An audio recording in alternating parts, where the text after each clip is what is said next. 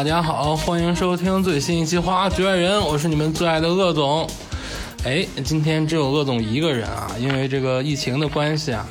我们四个主播就没有聚到一块儿。但是呢，我们这个《花局外人》不能停更，我们就想了一个办法，就每个人在家呢就自己录点东西，然后看看能不能陪伴大家度过这段艰难的岁月。我们四个人呢分了四个部分，有的人可能会介绍一些游戏，有的人可能会介绍一些剧，或者还有一些人介绍一些歌曲啊和书籍，基本上呢就是推荐给大家一些能消磨时光的方式，希望在家这段时间呢，大家也不要这个白白的度过，至少呢能让自己有意思一点，要不然真在家待久了，经常刷微博看一些闹心的消息。真的人是会崩溃的。分到鄂总这儿呢，鄂总主要想给大家介绍点什么呢？这个就是鄂总最喜欢的东西，就是动画和漫画。这里呢，咱们特指日本的这个动漫，因为这个鄂总从小啊就喜欢看这个日本的这个动画跟漫画。基本上我觉得鄂总人格的形成都脱离不了这个东西。说的有点大声，但是确实是这样，因为从小就接触这方面东西了，也特别喜欢。正好呢，利用这个时间呢，想给大家推荐一点鄂总喜欢的动画跟漫画。当然啊，如果您是这个老动漫，说的跟这个老同志一样，就如果您是老动漫的话呢，就可以跳过这个 part 去听其他三位主播介绍的其他东西。但如果说你想看一看鄂总到底喜欢什么动漫，这些动画跟漫画是不是也能打发我的时光呢？那希望大家能继续听下去。这个首先要给大家介绍呢，就是鄂总最喜欢的这个日本漫画家富坚义博先生，这个日文呢叫头嘎西有西黑路啊，这个我这日文真的是不错，相当不错。富坚义博，这个咱们网上呢也亲切的称他为富坚啊，就是这个奸商的奸，因为这个富坚老师啊，这个现在有个毛病就是停更。最新连载的猎人呢已经停更400多天了啊，也不知道他到底在干什么。虽说呢他这么对不起我们这些喜欢他的读者，但是呢大家呢也没有说对他抱有一点点的这个恨吧，包括叫他富坚都是一种宠溺，因为他的作品真的是太好了，这个没办法。这个富坚义博呢是1966年4月27号出生在这个日本的山形县，然后呢是金牛座。我发现这个金牛座的人啊真的就特别的厉害，要不然就特别有钱，要不然就特别有才，就是很少见到金牛座的人默默无闻。然后呢这个富坚义博先生呢其实现在供职于这个集英社，也就是这个日本的首席漫画杂志少年 Jump 少年跳杂志社。富坚义博呢有一位大家非常熟悉的爱人啊，就是五内直子老师。五内直子老师呢大家可能有的人不知道啊，就是美少女战士的这个作者啊，五内直子老师。这个美少女战士大家肯定是知道的，小的时候在电视都播过。这个中国啊咱们大陆这边呢还传了一个特别奇怪的绯闻，就是说这个五内直子老师跟富坚义博老师还有这个画这个灌篮高手的这个井上雄彦老师三个人曾经传过这个三角恋，但其实这个事儿是辟谣的啊。这个富坚义博跟五内直子在谈恋爱的时候，井上雄彦老师其实已经都结婚了，但是呢这个三角恋还挺有意思，大家呢在网上都津津乐道。好，咱不说这个了。井上雄彦当然也是我特别喜爱的一位漫画家、漫画老师，但是他的作品呢，就是有点过于，我个人觉得有点过于艺术了，所以说今天咱们不推荐。咱们先说富坚义博老师。这个富坚义博老师呢，基本上也是我童年的这个伴随者，因为最早这个《幽游白书》啊，我相信很多老人肯定知道这个漫画，但是它后来也变成动画了。幽白书就很经典啊，浦原幽助，主角浦原幽助啊，就是上天入地啊，这个大战这个三界啊，就是一个打怪升级的故事。因为这个少年Jump上啊，基本上都是这个友情啊，这个胜利、努力这方面的这个元素，所以说他不可能写太出格的事儿。但就算不写诸葛的事儿，这个《幽游白书》也开创了很多的这个先例啊。比如说，最先说一个人物设定吧，就是现在咱们大家看动漫，肯定会有很多这种看起来有一点女性化的男性特别帅，包括现在很多这个偶像都走这个路线。但是这个事儿怎么来的呢？其实我个人觉得最早就是从幽游白书的这个一个角色叫藏马，是从他身上来的。这个藏马当初的人气啊真的很高，或者说其实这四个主角的人气都很高，飞影、藏马、桑原跟幽助这四个角色之所以人气高啊，就说明这个富坚义博老师这个塑造角色的能力非常的强，在一个给少年看的漫画杂志上能把这四个角色塑造的这么立体，然后情节那么曲折那么好看，其实也是非常的厉害了。说起这个幽游白书啊，我最早接触的不是漫画，是动画。我记得当初在这个长春红街地下的时候有卖这个盗版的这个 VCD， 我当初呢就买了一套幽游白书的 VCD， 还特别贵，是攒了将近1年的钱才买到的。但是买完之后呢，家里又没有这个 VCD 播放器，家里那个时候只有录像带的播放器，我就只能到这个我大姨家，我记得那个时候有一个 VCD 播放器，去他那儿看，然后每天呢就只能看1-2个小时，因为人家也要工作生活，就是骑自行车骑得好远，然后就为了看那1-2个小时，每天都看一个暑假，后来把这个幽游白书全部看完了。当初就是特别着迷，觉得这每一个故事或者每一个画面都是新鲜的。这个动画在我心里真的是留下了很深刻的印象。包括咱们开头听到的歌曲这个微笑的爆弹啊，也是这个幽游白书的这个开头曲目啊，也是那个时候我经常哼唱的歌曲，现在听起来都充满了回忆。所以说大家如果想了解一下这个富坚义博的话，我觉得通过幽游白书来了解真的是非常不错，因为这个幽游白书啊并不是太深刻，看起来呢就是特别的爽，然后其中呢也有血有肉有哭有泪，然后看起来呢就是一气呵成。现在这个幽游白书啊，其实是1990年到1994年在少年帐篷上连载的，然后这个动画版呢也非常的早。如果说大家想找资源的话，现在 B 站就有，B 站就有这个动画的资源，而且是个人上传的，有一个高清版本，我觉得大家一定能找到。如果说大家觉得这个动画嘛，因为毕竟是非常早了，看起来会有一点衍生的话，我推荐大家看看幽游白书的漫画。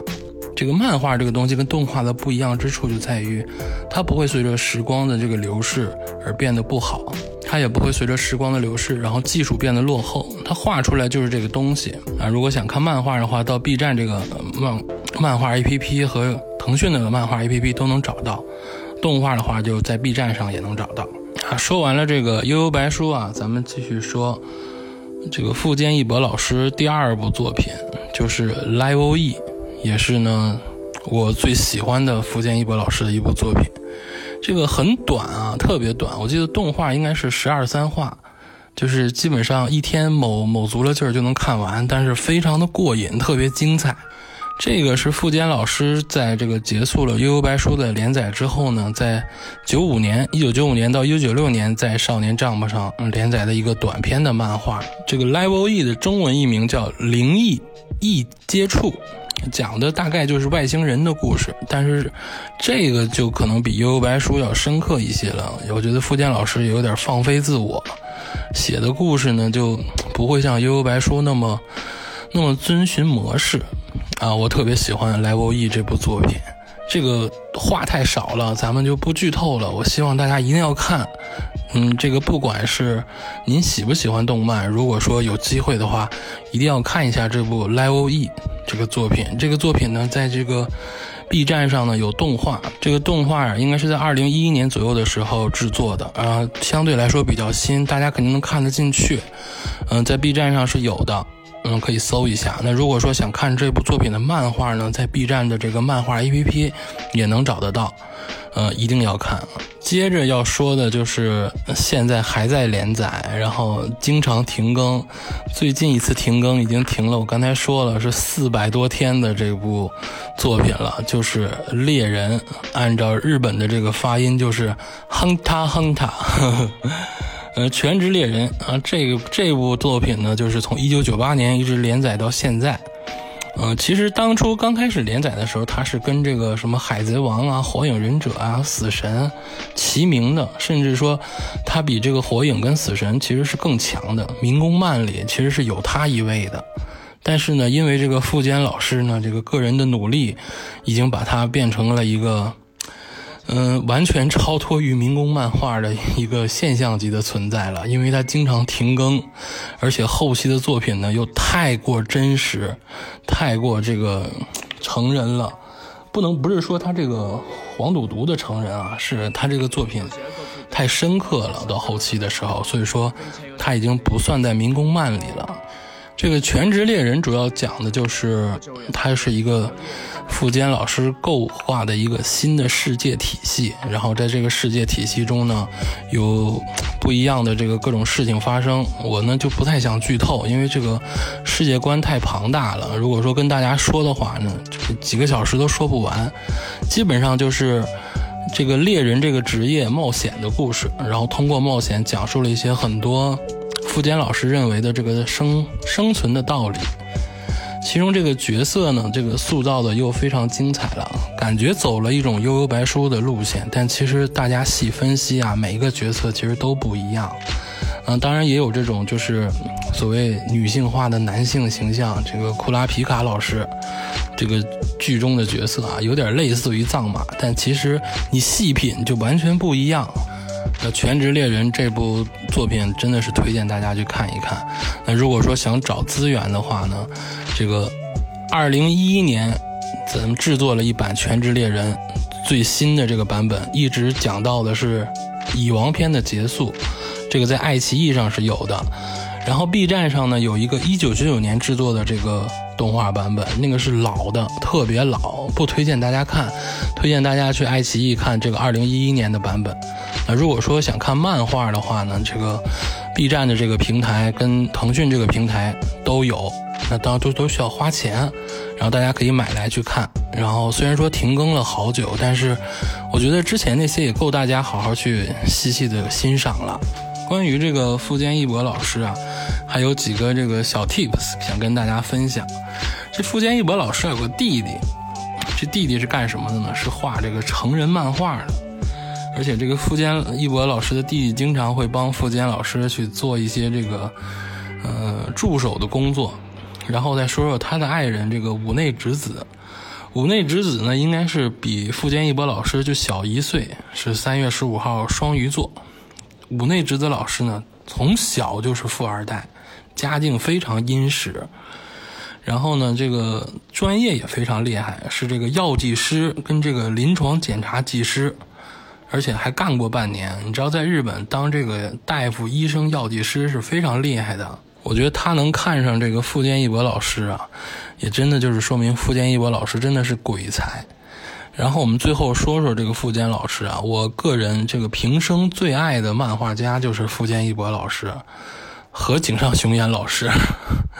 但是今天不说井上，说富坚。富坚好在哪儿？富坚就是他这个分镜啊，就漫画讲究分镜，分镜就是一块一块怎么把它分开讲这个故事。富坚义博老师这个分镜简直就是神了，就是他实在是画得太好了。而且你要说画工的话呢，它已经上升到一个这个大繁至简，这个已经能用这个最简单的笔触去这个勾勒出最复杂的这个状态了。因为基本上有一阵富坚老师在连载猎人的时候，基本上都是用这个线稿草稿去直接发到这个 Jump 杂志社，当初呢也是雷倒了很多人。但是你细看啊，这东西真的是不一般，太厉害了，真的就是鬼才啊，真是哪儿都有。然后咱们这个结束这个对富坚义博老师的这个夸赞，推荐这几部作品呢，悠悠白书、Level E、全职猎人，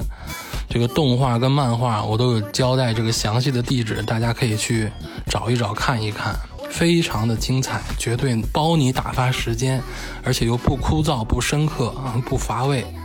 又不会太让你想的那种太黑暗的东西太多，然后呢又非常有意思。那接下来呢咱们说第二个我推荐的这个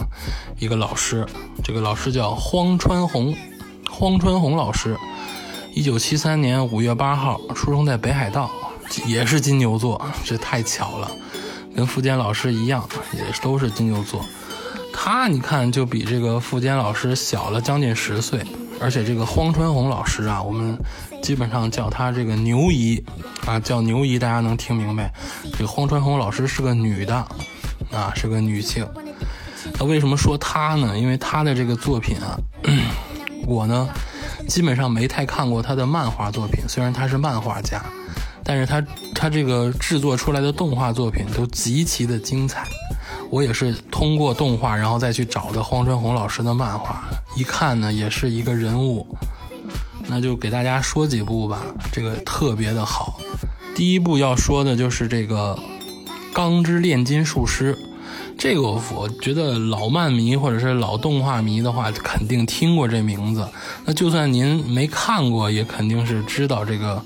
我说的这几个字儿。钢之炼金术师啊，在当时啊就是基本上刮起了一阵特别强烈的风潮，基本上就像是现在这个《鬼灭之刃》这么火爆啊！为什么这么火爆呢？因为它真的是太好看了，而且这个《钢之炼金术师》啊，不只是在亚洲火爆，在这个欧美简直就是爆透了。因为这个炼金术啊，本来就是这个欧美的文化，然后这个荒川弘老师一画这个东西，大家都能接受。这个《钢之炼金术师》主要讲的就是这个主角爱德华跟他弟弟这个艾尔，这个因为炼金术冒险的故事。然后这个其中的主旨就是这个人体炼成，就是他们想复活自己的妈妈，然后包括这个主角的弟弟这个身体，这个很多的故事夹杂在其中。然后呢，非常的深刻吧，或者说能让大家知道很多这个人性的道理，说的是不是有一点深了？但是我看完之后确实有这感觉，尤其是小的时候看的时候，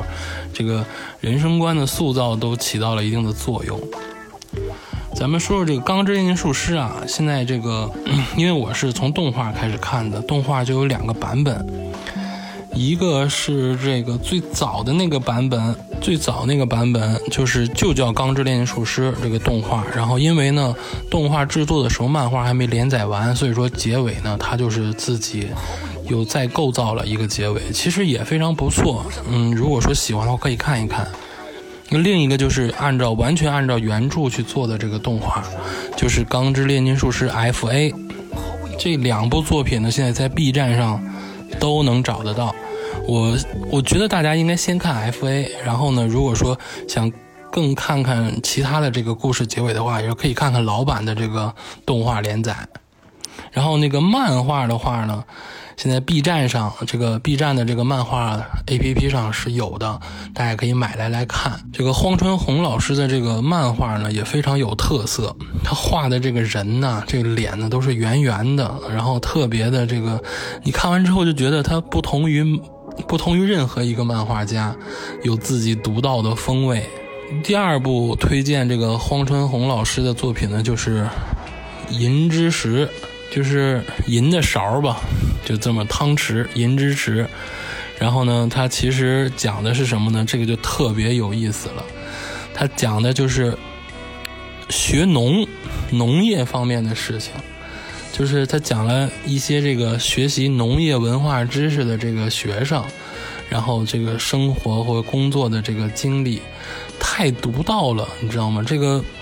漫画这个作品呢，这个视角太独到了，全世界也没有讲这个学农的这个动漫作品，但竟然荒川弘老师牛姨他能写，他能画，而且画的还非常的好。就能让大家既了解故事的同时，又能了解很多关于这个牧业啊、畜牧业跟农业的相关知识，这简直就是我觉得是普及科普知识或者是为人类造福的一个事儿，这个真的是太厉害了。而且这部作品啊，虽然说是讲这个农业方面的知识，但是并不枯燥，特别的温馨，特别适合现在这个环境大家看。现在一共是有2季，动画的话有2季，都在 B 站上都能找到。漫画的话在 B 站这个漫画 APP 上也能找到，强烈推荐大家看一看，不同于任何这个所谓大家知道的漫画作品或者动画作品。这个视角太独到了。那第三部推荐的就是《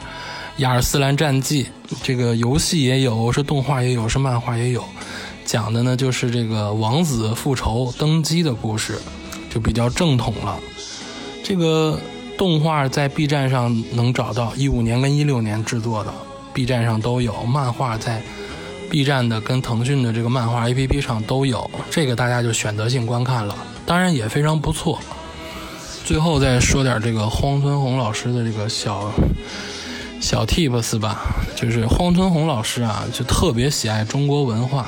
经常来中国，然后很多这个漫画的这个视角也有中国元素的出现。那基本上《钢之炼金术师》跟《亚尔斯兰战记》都有，而且还很强。啊，他是这个中国人民的好朋友，好漫画家，一定要支持一支荒川弘老师。我这大舌头说的，荒川弘老师说的有一点别扭啊，牛姨，大家可以叫他牛姨，因为他的这个自画像的形象就是一个小奶牛的形象，特别可爱。咱们最后再给听众推荐一个大系列作品，就是《JoJo 奇妙冒险》，乔乔的奇妙冒险。那这个就基本上属于这个日本老一辈的这个国民战斗漫画了。这个作者就是荒木飞吕彦老师，这个日本的漫画界的妖精。荒木飞吕彦老师啊，是这个1960年6月7号出生的，是60年的人啊，双子座。日文的这个读写应该是 Araki Hirohiko 啊，我也是这个自己这个强读啊。但是这个咱们说起这个荒木飞吕彦老师啊，他就是一个日本漫画界的传奇。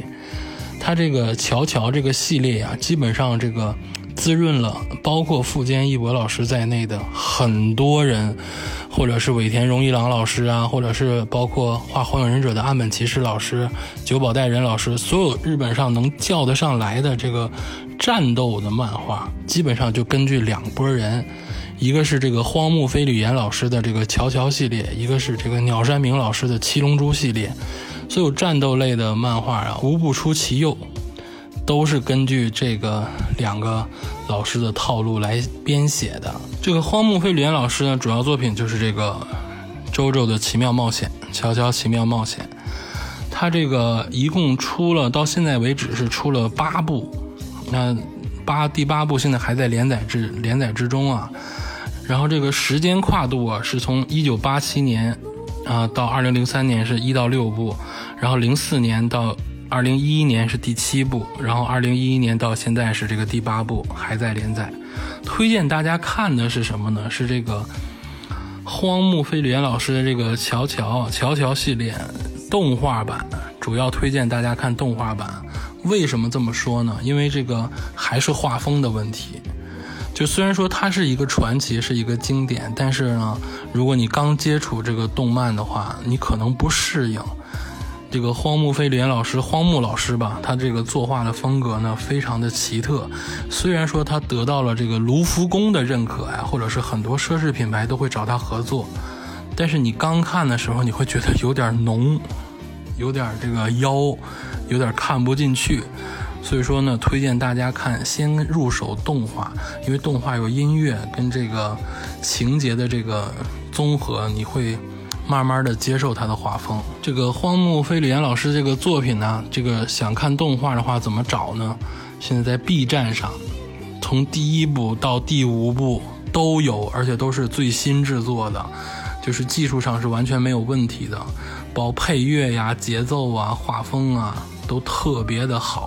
这简直就是上天的礼物，你知道吗？一定要看，不管男女。当你看完这第1部到第5部之后，你就绝对会爱上荒木老师。到这个时候呢，你再去追他的漫画就没问题了。那他的漫画呢，在这个 B 站上也是有的，也能找到的，当然也要花点钱去买。其实这从第1部到第5部的这个动画里啊，每一部的制作都很精良。但是呢，我个人最喜欢的是第4部，但有的人肯定不一样，因为这其中第3部的人气肯定是最旺的。但每一部都很精彩，大家可以从第1部开始一直追到第5部，这个真的就是大制作了。当你看完的时候，我觉得至少1个月的时间吧，没问题，你能把它全看完，而且肯定是津津有味儿。这今天呢，先给大家推荐这么多动画跟漫画，当然鄂总这儿还有太多的存货了。从小看到大，太多东西我都写到这小本上了，今天不想跟大家一口气说完，因为我觉得这些东西吧，大家看个1-2周肯定是没问题的。这些作品里呢，我觉得男性啊女性啊都能找到自己喜欢的东西。那如果说你是这个喜欢静的女孩的话，看看这个银之石，看看这个 Level E 啊，都非常的不错。如果说您是喜欢这个格斗动漫的这个男孩的话，那太多了，幽游白书、猎人、炼金术师、王者天下、奇妙冒险，都可以让您看得非常过瘾。而且这东西一看您看进去了就停不下来，我基本上就是这么打发时光的，而且特别的有效，也不累脑子。鄂总给大家推荐了一点这个动漫作品啊，这个没别的意思，希望大家在家咱们这个防疫的同时呢，也不要那么丧，然后多看看这些东西呢，就是能陶冶一下情操。但是如果说你不喜欢动画或者漫画的话，没关系，你接着往下听，咱们其他的主播还会给大家推荐更好的其他形式的这个消磨时光的作品或者是其他的东西，肯定会有你喜欢的。接下来就有请竹子老师隆重登场，为大家介绍竹子老师给大家推荐的这个消磨时光的小建议。他肯定是给大家推荐很多这个经典的这个美剧、英剧啊，希望大家一定能够收听收看。大家好，亲爱的听众朋友们，我是竹子。怎么样，这种感觉是不是有些许的尴尬啊？太难受了，我都替你们尴尬。你说怎么就变成了现在这样呢？这个事情就是这么难吗？这个节目实在是我太艰难了，这段话我刚才已经录了好几遍了，就还是手脚全酥。我觉得我现在就是十分佩服那些主播，那些做直播的呀，然后那些做 vlog 的 UP 主，就是能自己就对着自己，然后就对着手机、对着摄像头、电脑屏幕，就能说出自己的内容。我觉得就是真的是才能，真的是不得不服，我不行。鄂总可能不然，他打小就是内心的愿望就是做一个自己跟自己说话的午夜电台主持人，小矫情啊，没有坐在我的对面，无法反驳。伙伴呢多么重要，朋友们啊，伙伴多么重要，交流多么重要，对话多么重要，人和人就是要对话，自说自话实在是太闹心了。我现在就是双手捧着一个小娃娃，就是毛绒玩具，我就是假装跟他说话，然后就是有一个受众对着他说。好巧不巧呢，还是个蝙蝠。我的这个娃娃实在是很少，就这么一个，还是一个蝙蝠，但长得很可爱的那种啊，就是它其实是我的一个守护小天使，就是其功能是保佑我每个月就是特殊时期的时候。就这个事情其实是这样的，就是大学的时候我有一个好朋友，那个女生，我就是有一次就跟她抱怨，就是我来大姨妈的时候就会睡觉，然后把血不小心就会弄到背上，然后他就很迷惑的天真的眼睛看着我，就说为什么会弄到背上，你是蝙蝠吗？然后我就说蝙蝠什么蝙蝠，就是你在说什么？然后就说就是你是难道是倒挂着睡觉吗？所以流出来的血才会流到背上。然后就是you know， 他就以为是我们人体的部位，那个后背的那个背上。好吧，反正就是很冷的一个故事。但是我之后每次我就都会想起这个，我觉得还挺有意思的。我就觉得每次看到这个蝙蝠，我就会想到他说你是蝙蝠吗，然后 anyway 在这里就是保佑我的所有女生，然后每个月都不会弄到背上。好，进入我们美剧推荐环节。相信鄂总刚才跟大家介绍了我们这一期节目的这个设定，那分配到我的这个 part 就是我平常比较熟悉的影视剧。今天呢，我就要给大家推荐一部60年前的美剧啊，1959年发行的美剧，而且是黑白片。先不要走开，我知道很劝退啊，很多人说啊，它再好看能有多好看，已经60年前了。但是你会很惊讶，在那个年代，土老帽美国人也有无边无际的想象力，还没有被好莱坞荼毒的时候的头脑，真的是扣人心弦的故事，就你不知不觉就会看下去，完全就是精彩，而且很容易入手。它是一个单元剧，就是也叫诗选剧，就是每集都是不同的故事，然后有那个也有相同的，但也有不同的演员，就是每周演一个，就像故事集一样的。这个形式现在很多见啊，然后黑镜可以说是60年前的黑镜，黑镜的始祖。它叫做迷离时空，你听这个名字，它还有台湾和香港早年间的译名，有叫奇幻人间的，有叫阴阳魔界的，但是我们以这个维基百科为准，就叫迷离时空，就是英语是 The Twilight Zone。 你听这个名字你就知道它是就是黑镜那个范儿的，基本上就是一个一个科幻啊，然后奇幻啊那种故事，然后有那种恐怖的、惊悚的、悬疑的元素。你看过这个片儿之后，你会有一个后遗症，就是你再看所有的这些题材的电影、电视剧，你都会觉得这不是 Twilight Zone 里面拍过的吗？没有错，它就是传说中的万恶之源，万剧之王，就是所有这些奇幻科幻片的老祖宗。就打个比方，就他的第一季第一集就是直接导致了多年后的楚门的世界的诞生。而且你看这集，你会觉得它不只是楚门的世界，你觉得它是集楚门的世界、我是传奇、盗梦空间还有月球为一体，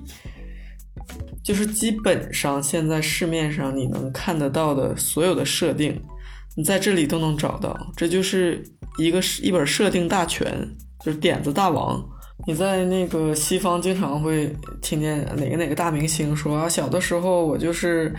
这部电视剧改变了我的人生，然后什么我的眼前一亮什么的，然后什么斯蒂芬金说这个就完全是开创了一个格局什么的。但它毕竟是一个60年前的剧，我要说它是多么的就是扣人心弦啊，然后什么炫技啊，然后特效什么，那是不可能的，对吧？但是正因为它有点老了，所以它那种感觉就是增加了一些 creepy 的感觉，就它本身是那种悬疑有点恐怖的，然后它是黑白片，而且它那里面的人都操的是那种就是比较过时的那种口语，就是大家观察，有的时候你看老的新闻联播或者是老的那种译制片，你会感觉以前的人跟咱们说话有点不一样。那英语也是，就是你听他这部剧里的人说话，你就能明显感到跟看别的美剧就是那种口音还有说话方式用词是不太一样的，你就会有一点疏离感了。然后他的那个配乐就是没有那么多花样，就是可能是交响乐，就各种真的是乐器，然后有一些悬疑的转场，还有那种哒啦哒啦那种就是竖琴的声音，就是你看的时候你感觉你在看老版的《乱世佳人》，你感觉马上那个费雯丽要出来了，然后或者是马上就是那种惊魂记那种感觉。所以说现在看这部剧，我感觉比60年前看还更有意思，当然当时你眼界不那么开阔，你可能被他打开眼界，但现在你反过去看，你就会有一种更加微妙的感觉，就是我觉得是刚刚好的。而且里面开创了很多设定，比如说他世界奇妙物语大家都看过吧，他就是一个很优秀的仿作，然后他里面就有一个戴墨镜的一男的，然后每集就说一些旁白，然后他的那个氛围就是在那个 The Twilight Zone 里面，就是每一集的结尾那个导演就是说下集预告，就现在咱们看美剧下集预告都是一些剪辑的那些精彩镜头，那没有，就是一个老头背景啥也没有，这个导演穿着一个西装给你讲，哎，下集的故事大概是怎样怎样，然后收看。然后世界奇妙物语也是有那个配乐，当中就也致敬了这部剧，就是直接用了的 Twilight Zone 里面的配乐，而且他这个 IP 经久不衰，他80几年的时候还拍过，好像去年19年也重启过，但是人不是那个人，所以也反响平平，大家就不用看了，就看这个1959年版本的。然后他每一集就是开头片头都是一样的，就有一个也是那个男生在说啊，有一个维度，然后超越了人们的认知，然后怎么广阔，像时间一样，像宇宙一样，然后它是科学和迷信之间的中间地带，是人心的恐惧和认知之间的中间地带，就是这个幻想的奇幻之地，我们就称为 The Twilight Zone。 它非常好的就概括了这个的中心思想的内核，就是它其实整部剧就在挑战人类社会的一些常理和一些规则吧。就它其实也不是什么很血腥恐怖的故事，你想想它黑白的再血腥能咋血腥，但是它就是感觉到是很怪异，然后不协调，它就是把人放到一个极端的处境，然后就是激发你对世界上各种这种什么理智啊、现实啊、虚幻啊这种思考的讨论。包括你想想1959年离登月恨不得还有10年呢，然后还是一种那种冷战思维下的这种创作，但是它已经有各种什么孤独实验，然后包括对未来的幻想，就是什么性爱机器人啊，然后而且它特别好玩的是它想象的那种机器人还有那些特效就跟现在是不一样的，它就是真的是很 creepy， 你就是一定要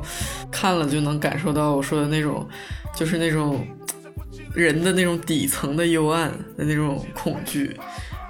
就是人的这种奇思妙想，就是可能一直就是几十年不变，可能上百年都是不变的，都是会是相同的。你要说它有一点点小缺点，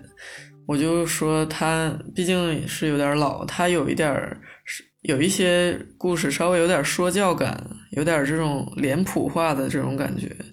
但是他正是由于他过于过时了，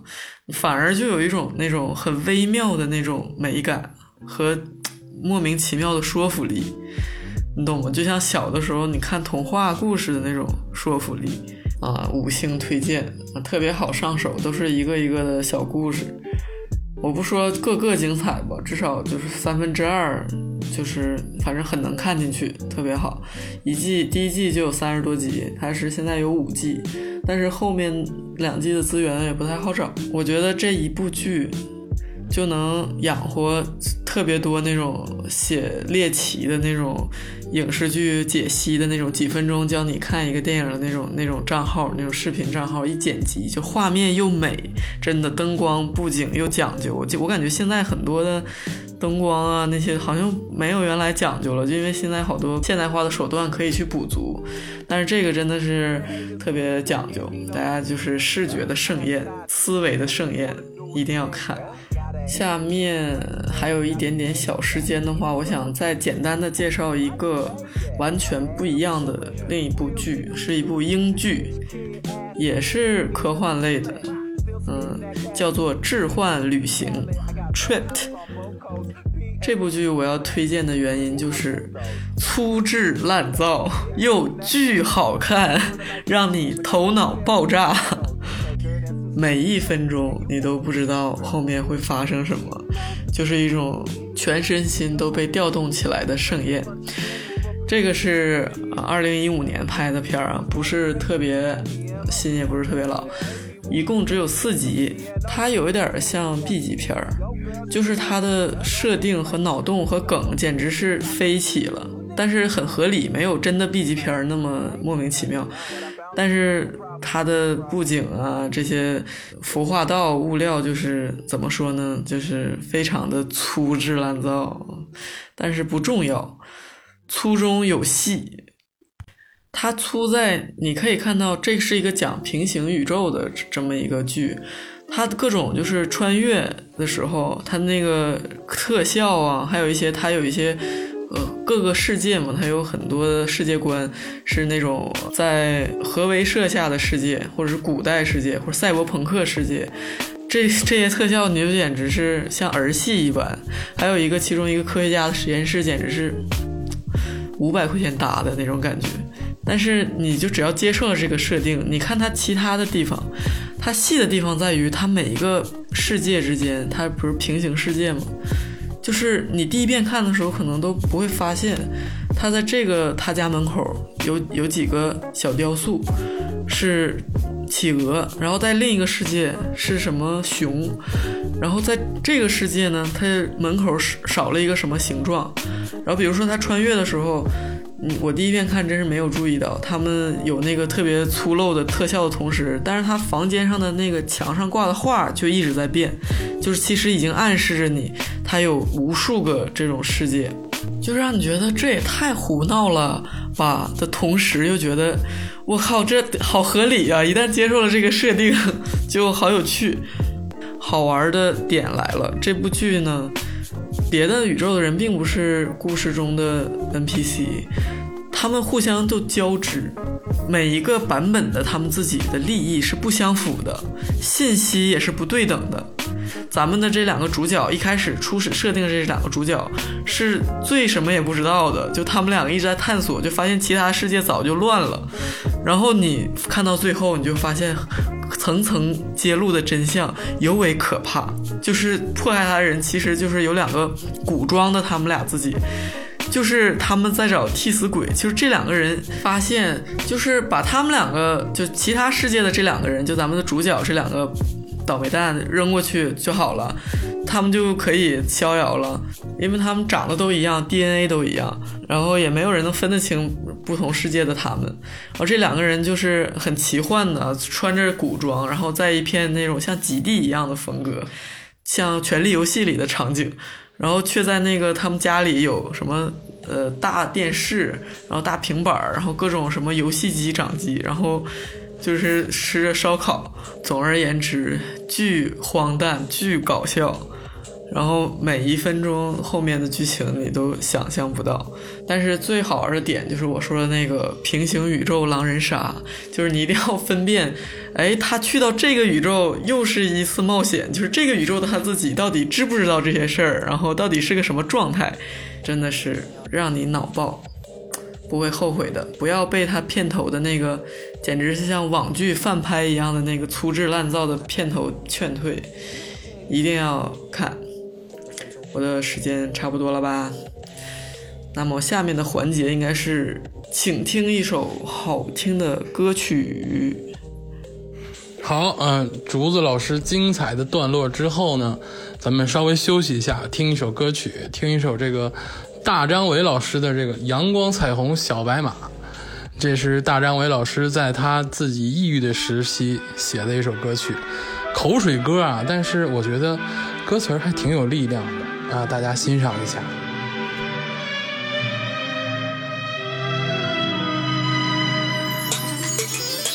怎么能哭呢？一切会好的，一切都去吧，你就得想着，既然没办法，还恨他干嘛？还管他干嘛？心里要记得。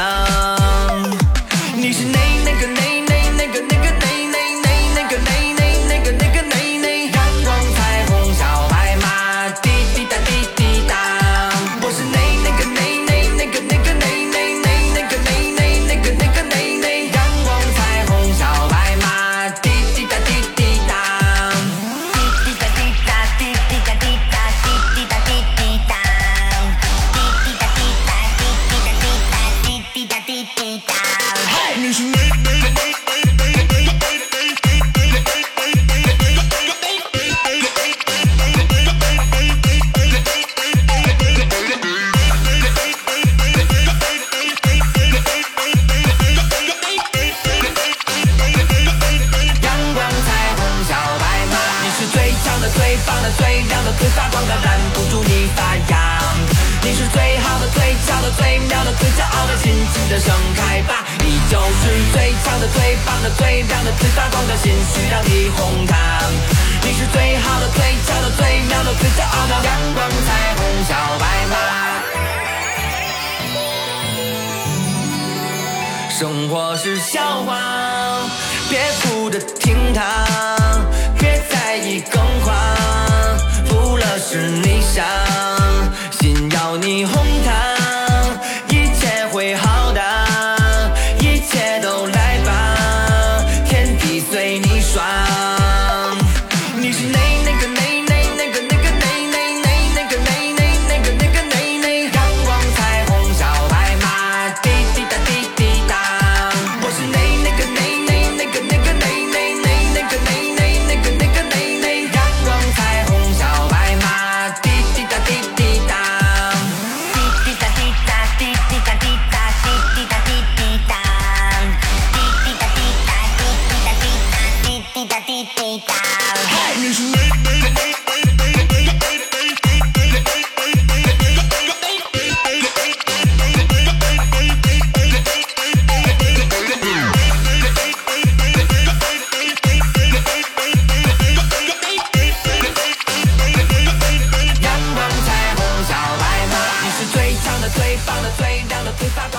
接下来呢，就有请这个加州老师教大家如何消磨时光啊！加州老师先给大家推荐一些这个游戏相关的这个事情。如果说咱们自己家里有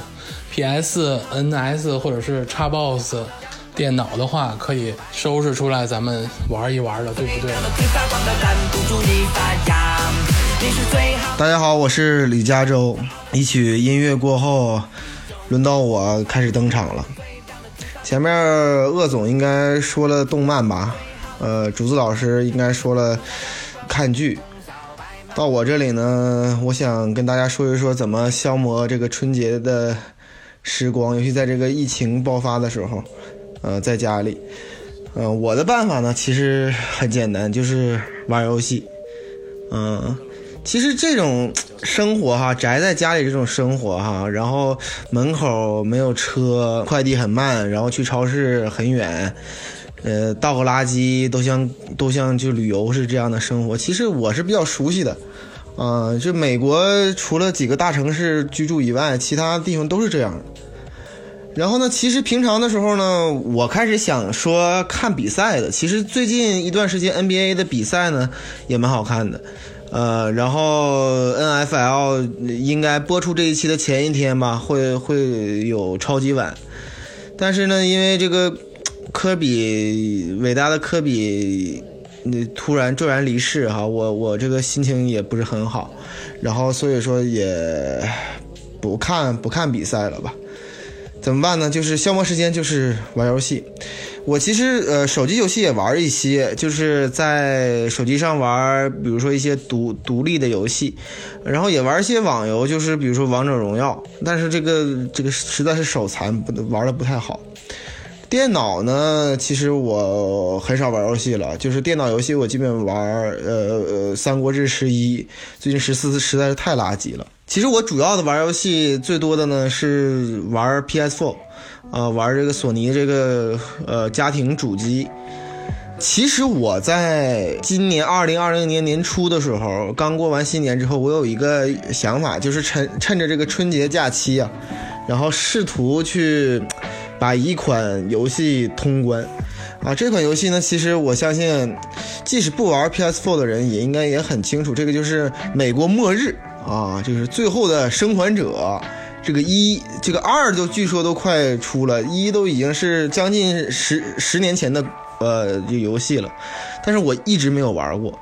我是就一直听说很好，就剧情很好，然后一直没有玩。然后我准备把这个春节的这个大段时间啊，就是用在玩这个最后的生还者上。结果呢，我除夕的前一天，腊月29吧，然后我就去玩了一玩。结果发现这个游戏啊，怎么说呢，就是不太适合这最近玩啊。我给大家推荐的也不是说玩这个游戏。为什么呢？我开始玩这个游戏之后，加载之后呢，我发现这个游戏呢是一个就是啊，一个父亲他的女儿然后去世了，然后他跟一个小孩一起运送一个疫苗的事儿。整体来说呢，这个游戏的氛围呢是比较压抑的，并且是一个背景呢是就是病毒感染，整体这个世界被病毒感染了，就那叫真菌感染，然后人口骤减，20年之后，然后他带这个孩子，我怀疑这个孩子应该是，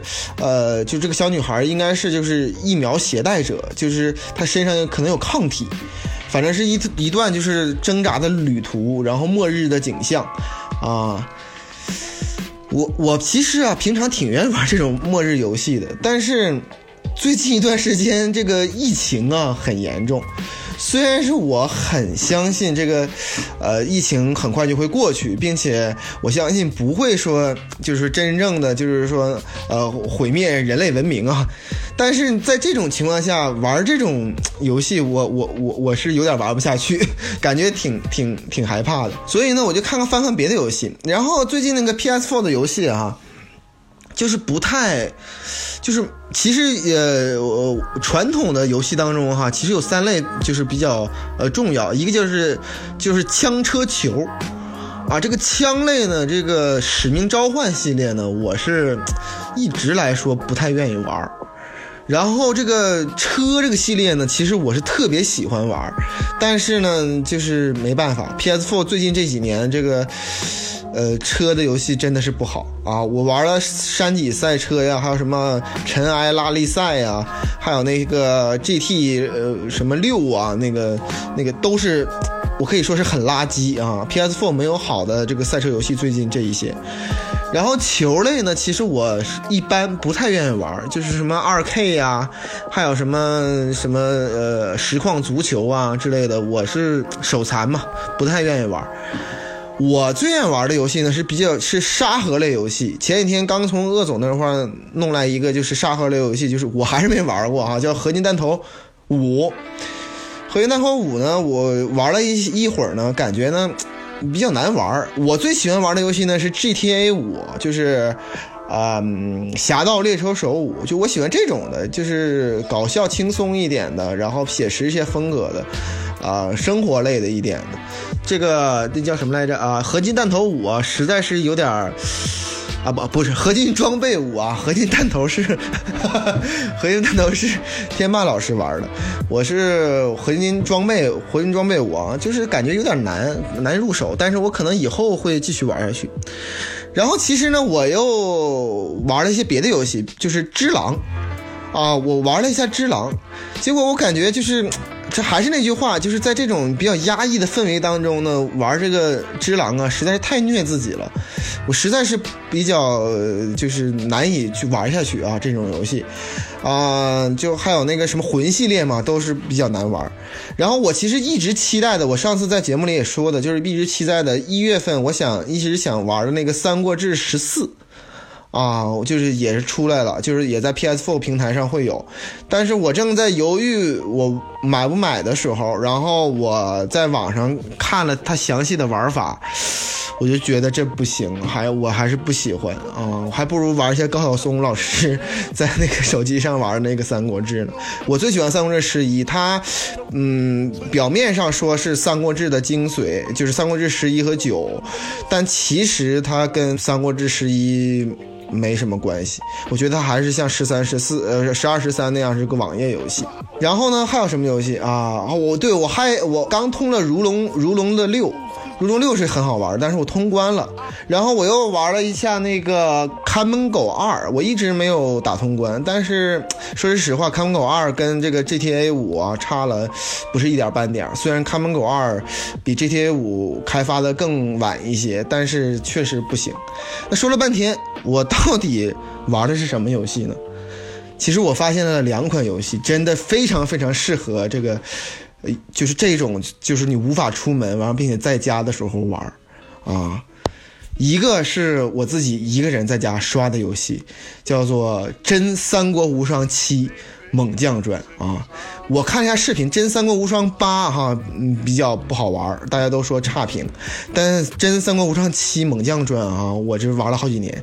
现在就是在这种压抑的情况下，割草游戏太适合了，而且我就用奉贤，要不就是用赵云，就一顿咳，就是要不就是独龙钻，这赵云直接飞出去，要不就是这个吕布拿一个那个那叫什么方天画戟，然后各种打，实在太爽了，就是各种关。而且我强烈建议大家不要调高级，也不要调普通，就调那个倒数第一或者倒数第二那个普通那个级，就或简单级啊，那种就是那种血量就是一小点，然后一扫能扫一批那种，然后每一个哪怕一个小地图的战斗哈，都要扫灭1000人，就这种情况啊，实在是太爽了。但是前几天呢，我在群里呢听那个很多人说，就是说无双就是也是光荣公司的哈，就是说无双大蛇3。啊，是比较好玩的，我考虑考虑是不是能入手一下。我在网上也看一下评价，大家都说无双大蛇3啊是现在目前最好的那种割草游戏。但是我在思考哈，我对日本的历史不太了解，而且对于我其实不太喜欢那种就是各国什么名将混搭起来，还有什么外太空什么各种卡通人物的，因为我不太喜欢动漫，所以说这些人就是混在一起，我感觉我可能是不好说，我可能先看一看。但是真三国无双呢，这里边全是三国的武将哈，我实在是很熟悉，而且是耳熟能详，我觉得这个太爽了。但是不建议两个人一起玩哈，两个人一起玩那种屏幕，即使再大的屏幕割成上下两部分，其实也影响体验，还是自己一个人偷偷的就是开始割起草来，简直是太消磨时间了，而且让你太爽了，整个6-7个小时连续割草啊，连续割草。而且你不要以那种打通关为目的，你可以有两个目的。第一个目的呢，是你拿白金，其实那个真三国无双7猛将传的白金不是那么好拿的。然后其次第二个目的就是杀人数就是割草数哈，就是每场战斗都1000人啊，就是一直打，这样的话特别的爽啊。第二个呢，我推荐的游戏呢，也是主机游戏，这个是可以跟女朋友或者是跟男朋友一起玩的。我前几天就是自从发掘了这个游戏之后，现在我跟我女朋友在家里，她大家都知道嘛，她是个护士，她这几天上班下班回家之后吃完饭，我们俩就开始磕这个游戏，一磕2-3个小时。是什么游戏如此有魅力呢？啊，就是铁拳7。我当时哈，我给大家说一个小故事哈。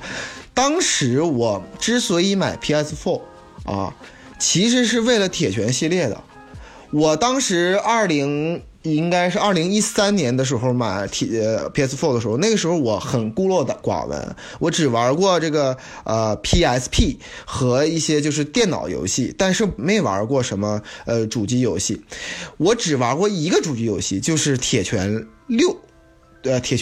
好5还是6，就反正是那个莉莉特别厉害那种，那个大腿大长腿那个特别飘那种。这个游戏就是我当时在街边也玩过，在别人玩的，就是一起去别人朋友家里也玩过，我感觉这个游戏太好玩了。我当时还不知道有 GTA 5哈，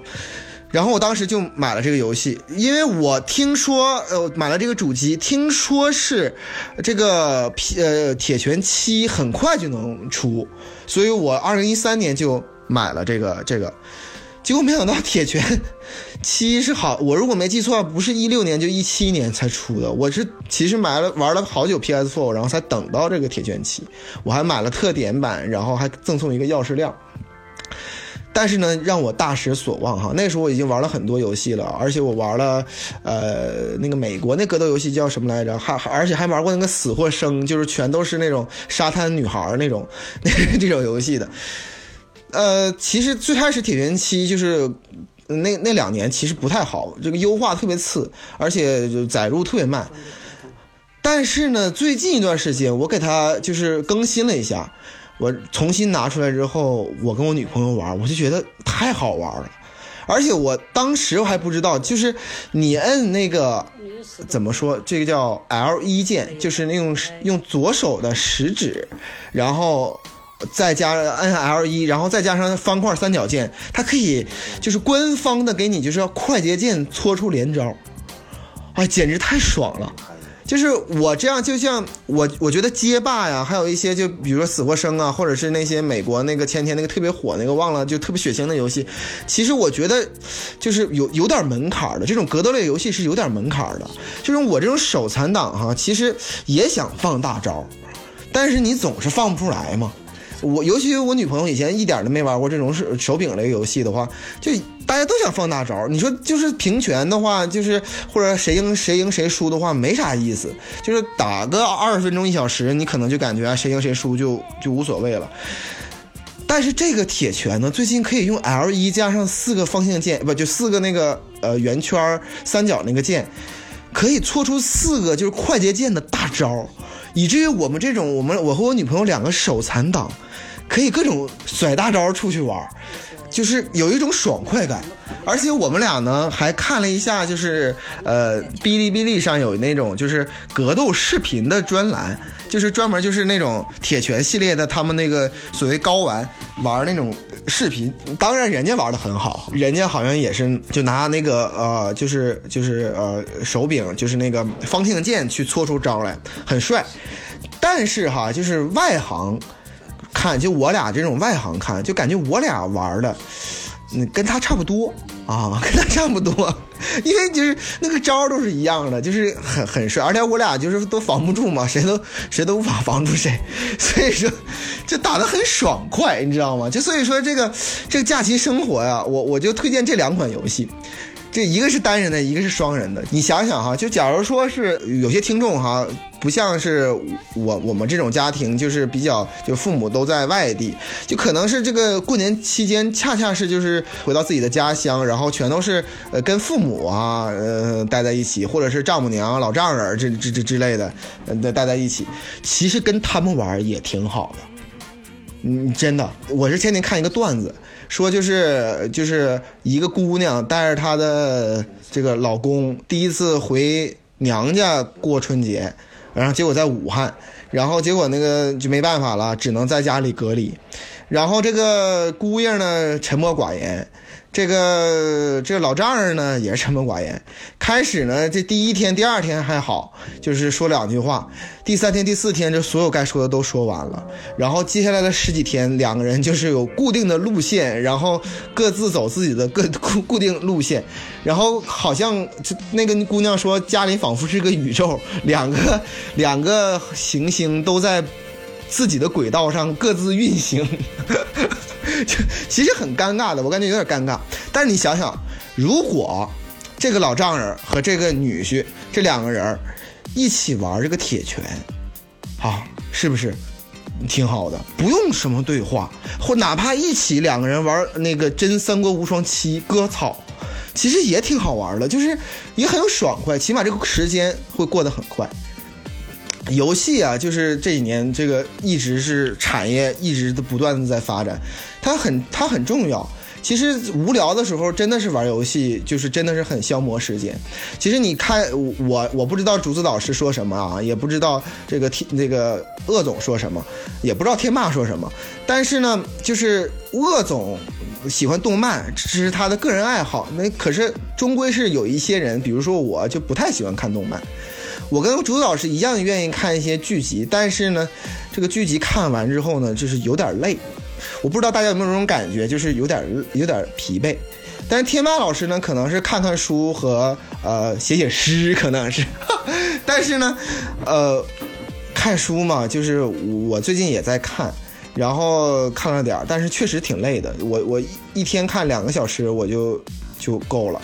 然后偶尔弹琴弹个半小时就感觉就准备要把琴烧了。就是玩游戏真的是很杀时间，这是我对大家的强烈的推荐。这个在我这段的最后呢，我想说就是谢谢大家一直还支持花花局外人。然后这个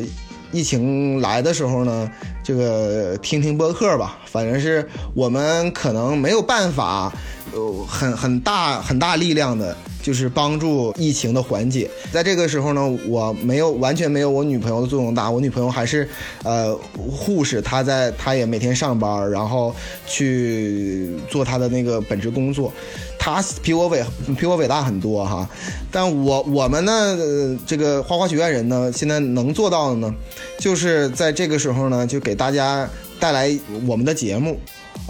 我相信呢，肯定是就是如果四个人各自录，我们每个人是在自己的家里，因为要隔离，就是每个人都要自己居家隔离嘛，所以说不太适合聚会。但是我们相信我们四个人每个人录这一段呢，可能不会像以前那么欢乐，但是我们也在尽我们最大的努力，然后希望是听众能在这个在家无聊的期间听听我们节目，然后收获一些就是比较温馨啊、安静啊、平静的一个心情，不是成天看着那些数据啊，就是疫情的数据啊，担惊受怕，这是我们最大的愿望。那么接下来呢，就有请呢那个天霸老师做最后一段，他是如何就是过这个无聊的春节的啊！谢谢大家。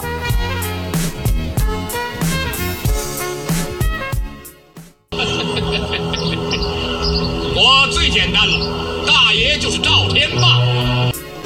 欢迎来到赵天霸的单元。我这个部分呢，要给大家推荐一部书，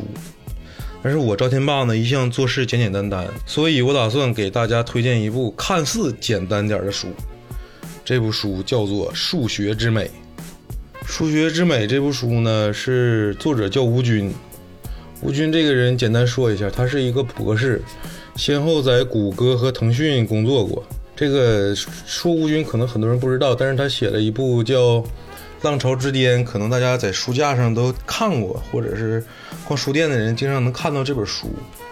但他之后呢，出了一本书叫《数学之美》。这本书呢，之前是在谷歌的这个黑板报上进行连载的一个小内容，然后他编辑成书。之前也在早年间这个博客，他也做过系列的这个文章，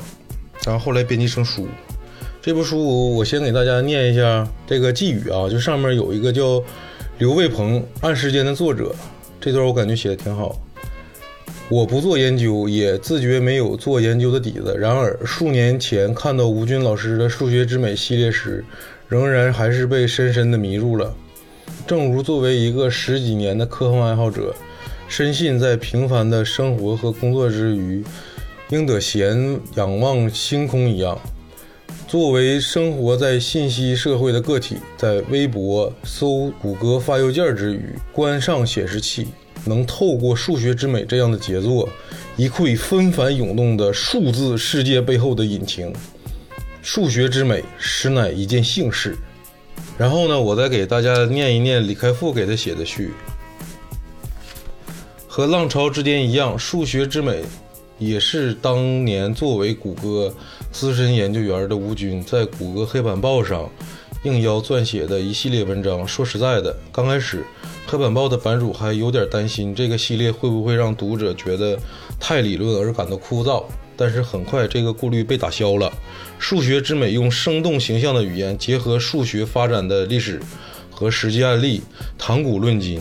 系统地阐述了与现代科技领域相关的重要的数学理论的起源、发展及其应用，深入浅出，受到广大读者，尤其是科技界人士的喜爱。然后我再给大家念一些选节，就是李开复给他写的序的选节。在他的笔下，数学不是我们一般联想到的枯燥深奥的符号，而是实实在在源于生活的有趣的现象和延伸。数学其实无处不在，而且有一种让人惊叹的韵律和美。在这里，我把《数学之美》真诚推荐给每一位对自然、科学、生活有兴趣的、有热情的朋友。不管你是搞理科还是搞文科，读一读数学的东西会让你受益良多，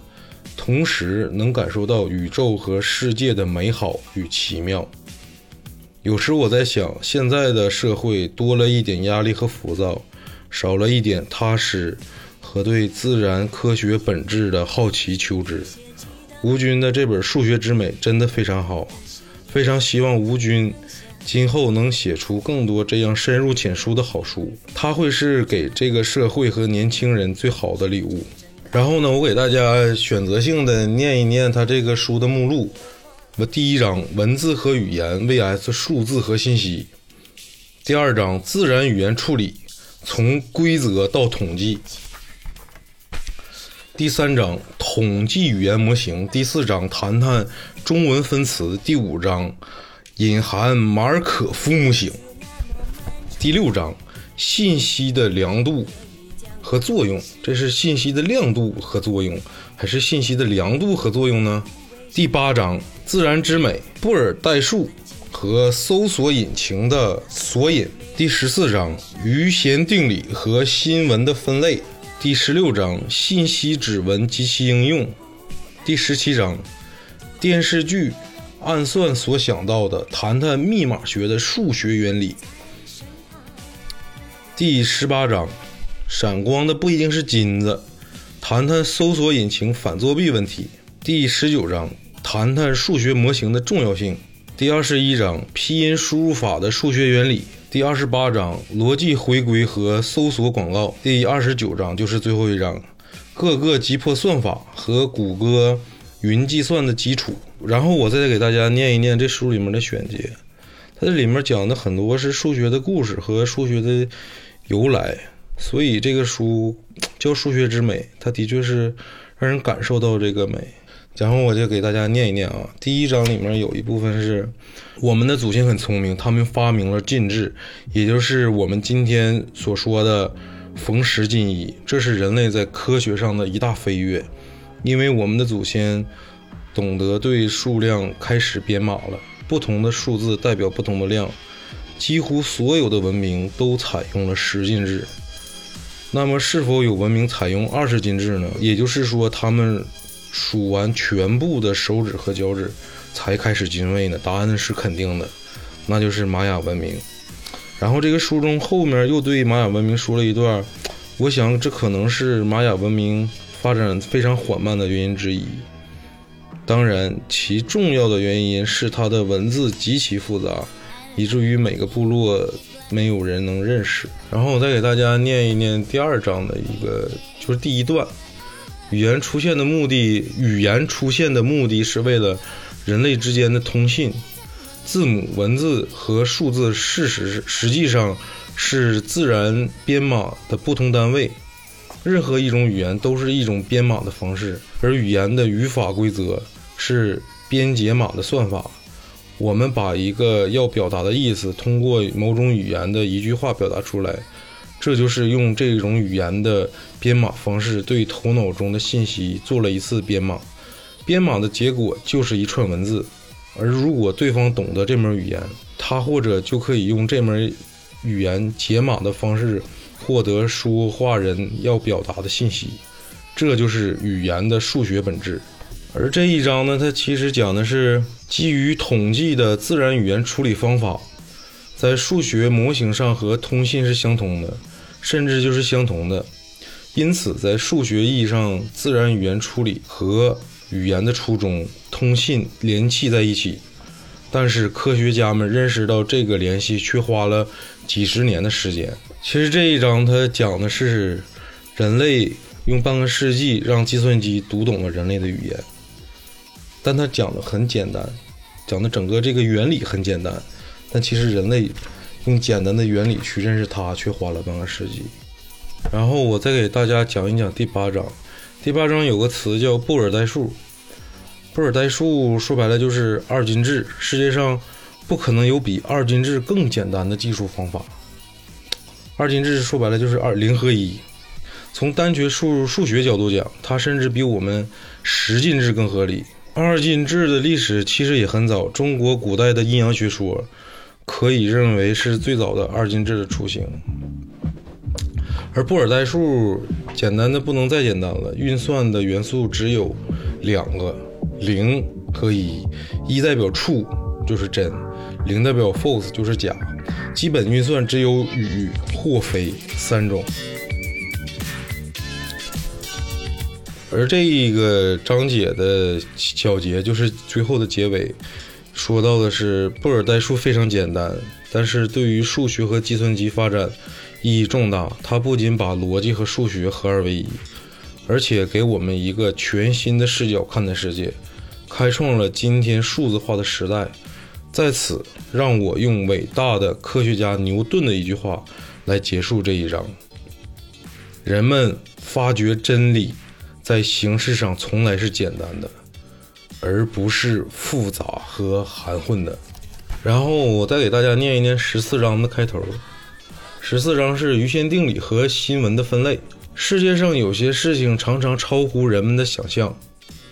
余弦定理和新闻的分类似乎是两件八竿子打不着的事儿，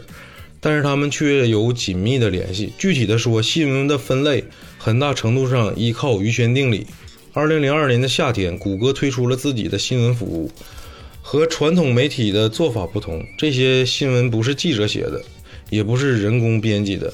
而是由计算机整理分类和聚合各个新闻网站的内容，一切都是自动发生的。这里面的关键技术就是新闻的自动分类。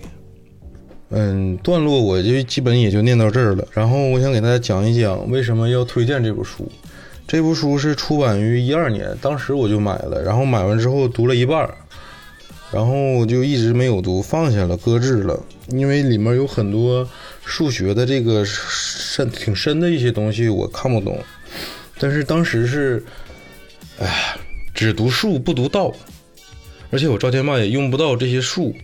但是回头现在再看看这些道是很有用的。而且我也不推荐大家去研究这里面这个很多公式的问题，反正我也看不懂，因为我高数也挂了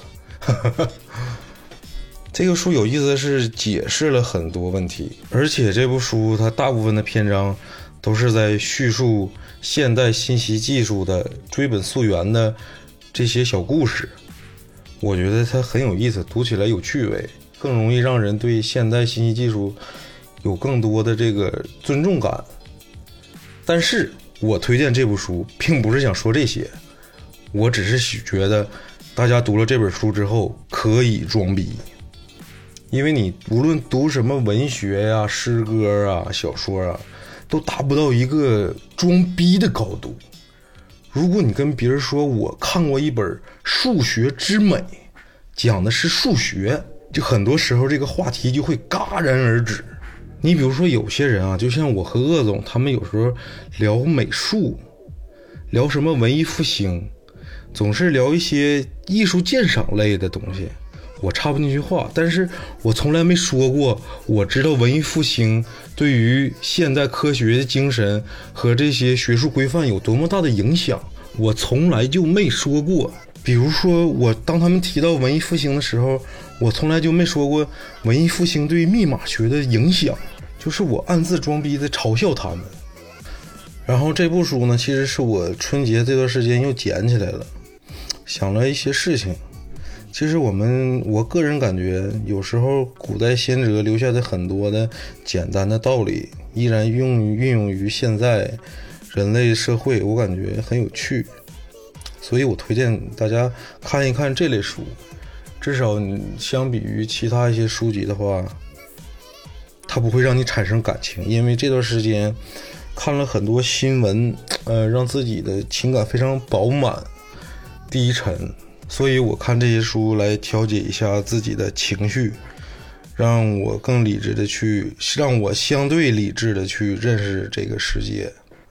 我这部分就到此结束，然后最后祝大家百毒不侵，开开心心。谢谢。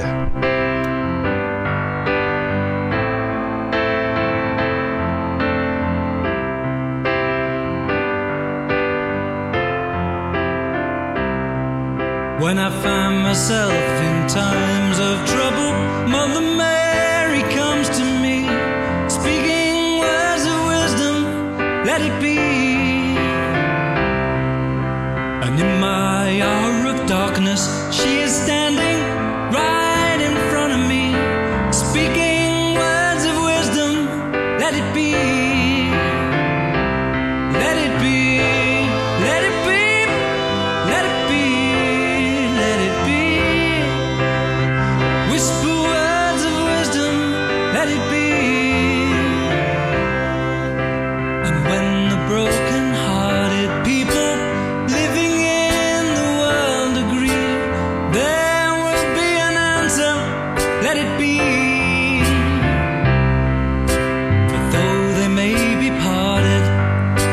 still a child.